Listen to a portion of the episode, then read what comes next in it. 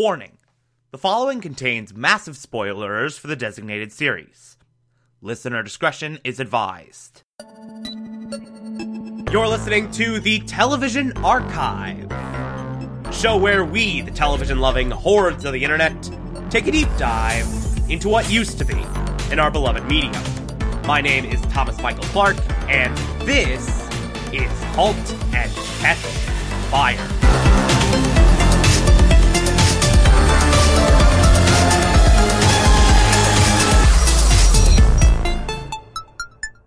Today, we will be discussing Season 3, Episode 6, titled, And She Was. Okay, bunch of stuff going on in this episode, lots to talk about here. First and foremost, so, as we kind of alluded to in the last episode, Cameron and Donna's working relationship kinda going down the shitter. Just a little bit. So after Cameron found out that Donna just flat out lied about whether or not she was able to fire the swap meet guys, Cameron just goes ahead and fires them behind her back and says like, oh, we don't need them anymore. They did their job and now they're gone and we don't have to deal with them anymore. And my God, like this dialogue between Cameron and Donna, it's so perfectly written. Where Cameron never flat out says, you lied to me and said Diane wanted me to keep them on. Like, she never flat out says that. She just pokes and prods enough for Donna to realize on her own, oh shit, she knows. So you have lines like, you have exchanges of dialogue like, I think Diane was pretty clear that we needed to keep them on. Was she, though? Was she? Excuse me, Diane's here for both of you. Oh, this should be fun. Like, just little, like, just jabs like that. It is really clever. It is really brilliant dialogue. I really, really love it. And Diane, as I said, comes with news that they got an acquisition offer from, I believe it was CompuServe, which, terrible fit, but what is important here, what is actually the game-changing piece of information, is that they offered $20 million to acquire Mutiny. 20 goddamn million. 4 times what West Group offered. And Diane's like, okay, you probably shouldn't take this acquisition offer. I'm just going to say that right now, but word of this offer is going to get around. And your company is going to be valued pretty damn high. I think it's time to consider an IPO. I think it's time to take this company public. Now, of course, this plays out very predictably. Donna is really on board with this. Like, oh, that would be great. We'd have all this money, all these resources. Like, it'd be an amazing next step. And then Cameron's like, no, I'm not going to give my company to like a freaking board of directors. I'm not going to carve up my company just for a few extra bucks. So Donna's like all yes, yes, yes. Cameron's all no, no, no. Very predictable. And then Diane's like, okay, something else is going on here. Look, I got a house pretty far away from here. Go there over the weekend. Work this out. Blah, blah, blah. Donna takes her up on this offer. Cameron does not. So, the result is Cameron and Donna are fully separated for the weekend, basically taking vacations from each other. So, Cameron is having some bonding time with Gordon. Had some technical difficulties. Apologize for that. I'm back now. It's all good. Everything's fine now. How are you? Anyway, so Cameron and Donna basically strike up this unlikely bond. Or not Cameron and Donna, Cameron and Gordon strike up this unlikely bond over Super Mario Bros. Or it might just be Mario Bros. What was the first Mario game called? I don't remember. I'm an idiot. I don't know my Nintendo history as well as I'd like. But anyway, they strike a bond over Mario. And they become really, really obsessed with beating Mario. And so they basically just wrestle away the Nintendo from Gordon's children. Just force them to, play outside and we'll beat this game. So they're just, like, going real hard on Mario. And then Gordon falls. He sorta gets lightheaded and faints and pile drive the television, as Cameron puts it. And Cameron's like, hey, what the hell happened? What is this? And Gordon, after a while, just fesses up and is like, okay, yeah, I have brain damage.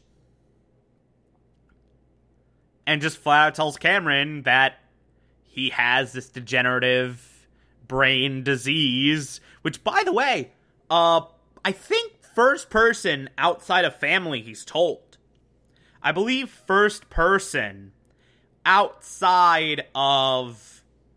Okay, well, no, not outside of family. There was that one person he had an affair with. But, like, other than that, outside of family and hometown. Let me put it this way. Aside from Donna, this is the first major character he's told. And they have this nice cathartic moment where Cameron's like, oh, that sucks, man. And then they go immediately back into Mario.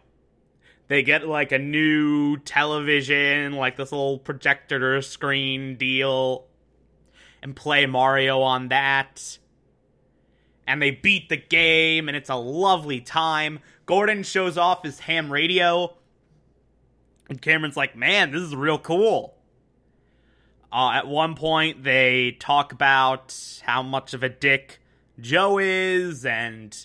man, he stole my idea, he stole my code. And then Cameron, oh, by the way, throughout all this, she's occasionally chatting with Tom, a.k.a. new husband. And they're having nice, delightful conversations. So Cameron then leaves, very, very much in the dead of night. Cameron leaves. She immediately goes to Joe and says, hey, asshole, give Gordon credit. And we get this very awkward moment between them where Joe is, like, being really, really weird and silent, and then he's like, hey, let's celebrate. That's a wedding ring on your finger, isn't it? What's his name? Oh, it doesn't matter. You were happy for a moment and assumed the person closest to you was the source. I've been there.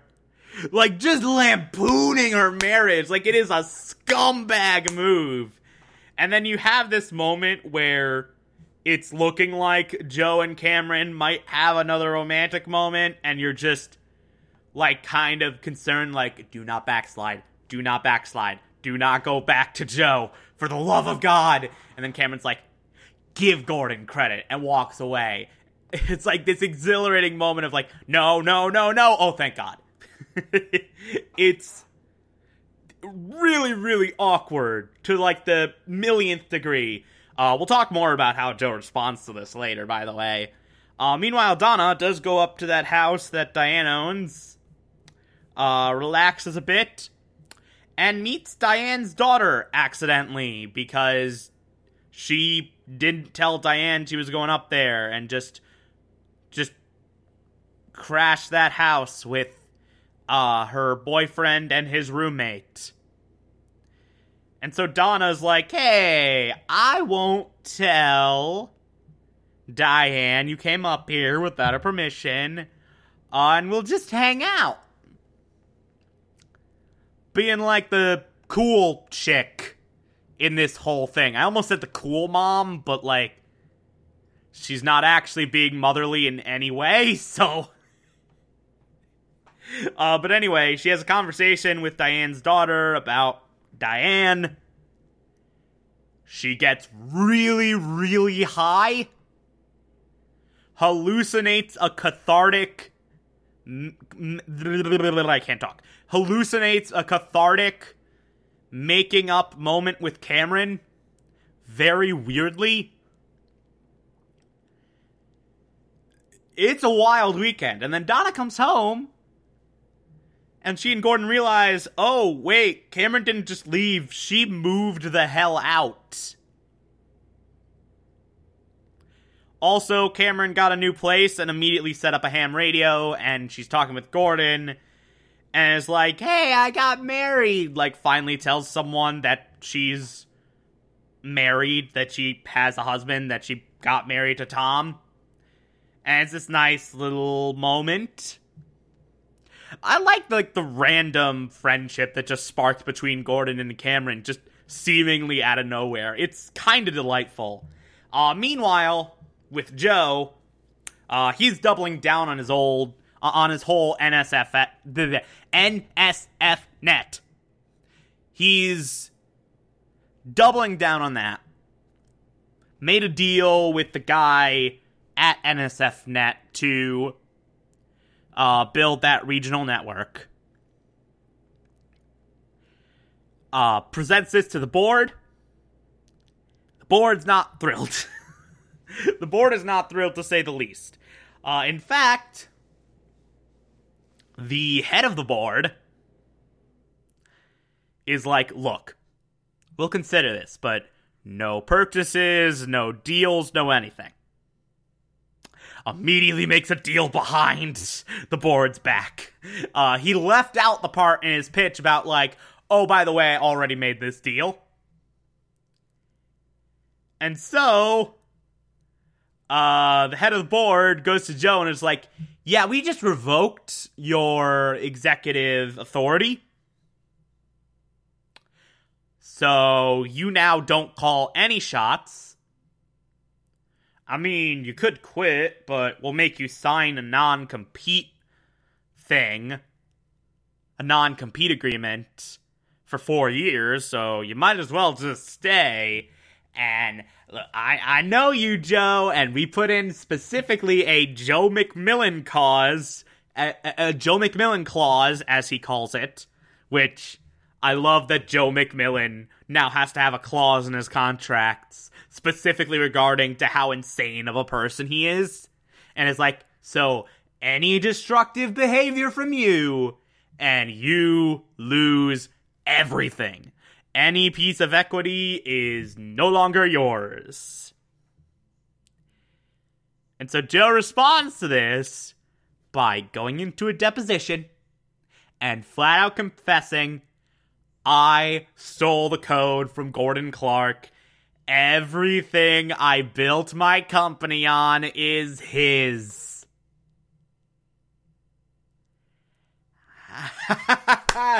So this has accomplished two things. One, Joe is no longer a dick and gave Gordon credit, which is what he should have done in the first place. Two, he just gave a big F you to the board. Like, just said, oh, you're gonna take me away, and, you're gonna take away my authority and threaten all of my shit. Threaten to take away everything I have if I do any destructive behavior. Well, what if I said everything I have isn't actually mine, it's Gordon's?